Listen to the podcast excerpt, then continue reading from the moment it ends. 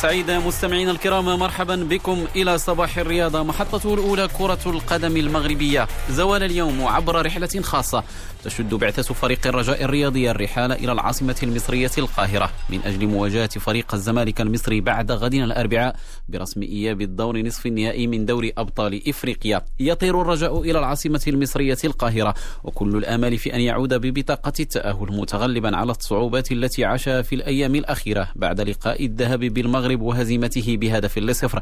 إصابة 16 لاعبا في صفوف الرجاء بفيروس كورونا. فرضت على الاتحاد الإفريقي تأجيل اللقاء في مرة أولى من الرابع والعشرين من أكتوبر إلى الأول من نوفمبر قبل أن يعمد الكاف إلى تأجيل ثاني. حدد له الأربعاء القادم بطلب من السلطات المصرية طيلة هذه المدة. استعاد فريق الرجاء تواليا جل لاعبيها الذين أصيبوا بالفيروس. فارتفع عدد حالات الشفاء إلى 14 لاعبا وحدهما. حارس المرمى الأساسي أنس زنيتي واللاعب محمد الدويك لم يتماثلا بعد للشفاء بعدما جاء اختبار الكشف عن الفيروس الذي خضع له عشية أمس إيجابيا ما يعني تخلفهما عن رحلة الفريق وغيابهما عن لقاء الأربعاء. هذا وسيخضع لاعبو الرجاء إثر وصولهم إلى القاهرة إلى مسحة طبية أخرى يشرف عليها الاتحاد الإفريقي لكرة القدم وذلك بموجب البروتوكول المعتمد من طرفه من أجل إنهاء مسابقات الأندية.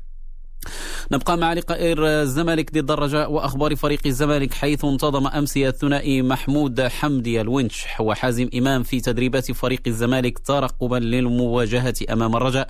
هذا الثنائي الذي يعتبر من اللاعبين الأساسيين سيشكل دفعة مهمة لمدرب الزمالك باتشيكو قبل نزال الرجاء.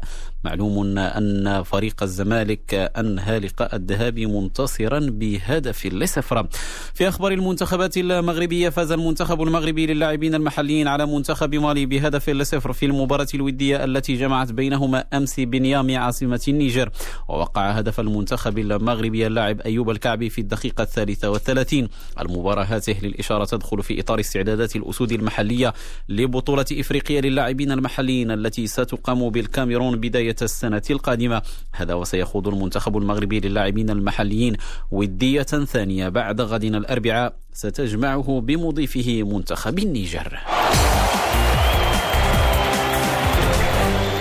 كرة القدم الأوروبية دائما أو كرة القدم دائما أوروبيا اللحظة وجولة في أبرز البطولات الأوروبية المستهل من الدوري الإسباني في جولته الثامنة. فريق الريال سوسيداد وصل انطلاقته الموفقة هذا الموسم فتغلب أمس خارج قواعده على السيلتا فيغو بأربعة أهداف لواحد ليتصدر ترتيب الليغا بسبع عشرة نقطة متقدما بفارق نقطة واحدة عن ريال مدريد الذي يتوفر على لقاء مؤجل. الريال للإشارة كان تغلب أول أمس على ويسكا بأربعة أهداف لواحد. بالدوري الإيطالي قطار فريق ميلان بقيادة نجمه المخضرم السويدي زلاتان إبراهيموفيتش يواصل السير بالسرعة القصوى مع بداية الموسم. إبرا سجل هدفا رائعا قبيل النهاية ليمنح فريقه ميلان الفوز على أودينيزي بهدفين لواحد لحساب الجولة السادسة. إبراهيموفيتش رفع رصيده من الأهداف هذا الموسم في سيريا إلى سبعة أهداف ورفع معه رصيد ميلان في الصدارة إلى 16 نقطة بفارق نقطتين عن الوصيف ساسولو الذي عاد بفوز ثمين من ملعب نابولي بهدفين لصفر. أمس أيضا سجل النجم البرتغالي كريستيانو رونالدو هدفين في أولى مبارياته بعد شفائه من فيروس كورونا وقاد اليوفي إلى الفوز بأربعة أهداف لواحد على فريق سبيزيا.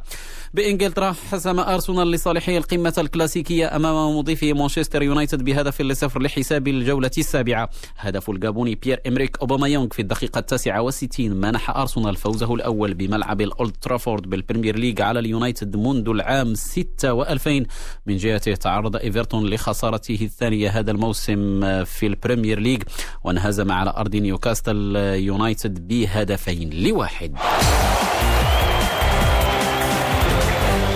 في باقي الرياضات بعيدا عن كرة القدم في الفورمولا 1 تابع البريطاني لويس هاميلتون سيطرته على بطولة العالم بإحرازه أمس المركز الأول في سباق جائزة إيميليا رومانيا الكبرى المرحلة الثالثة عشرة التي أقيمت على حلبة إيمولا أمام زميله آه، فالتيري بوتاس ليقود فريقهما مرسيدس إلى اللقب السابع تواليا والفوز يعد الرابع على التوالي لهاملتون التاسع. له هذا الموسم نختم بالحديث عن كرة المضرب الروسي أندري روبليف. زفيريف توج أمس بلقبه الخامس هذا العام السابع في مسيرته عقب فوزه في ببطولة فيينا بفوزه في النهائي على الإيطالي لورينزو سونيغو بجولتين دون رد 6 4 و6 4 بذلك مستمعينا نضع نقطة نهاية صباح الرياضة. أشكركم على طيب الإصغاء والمتابعة.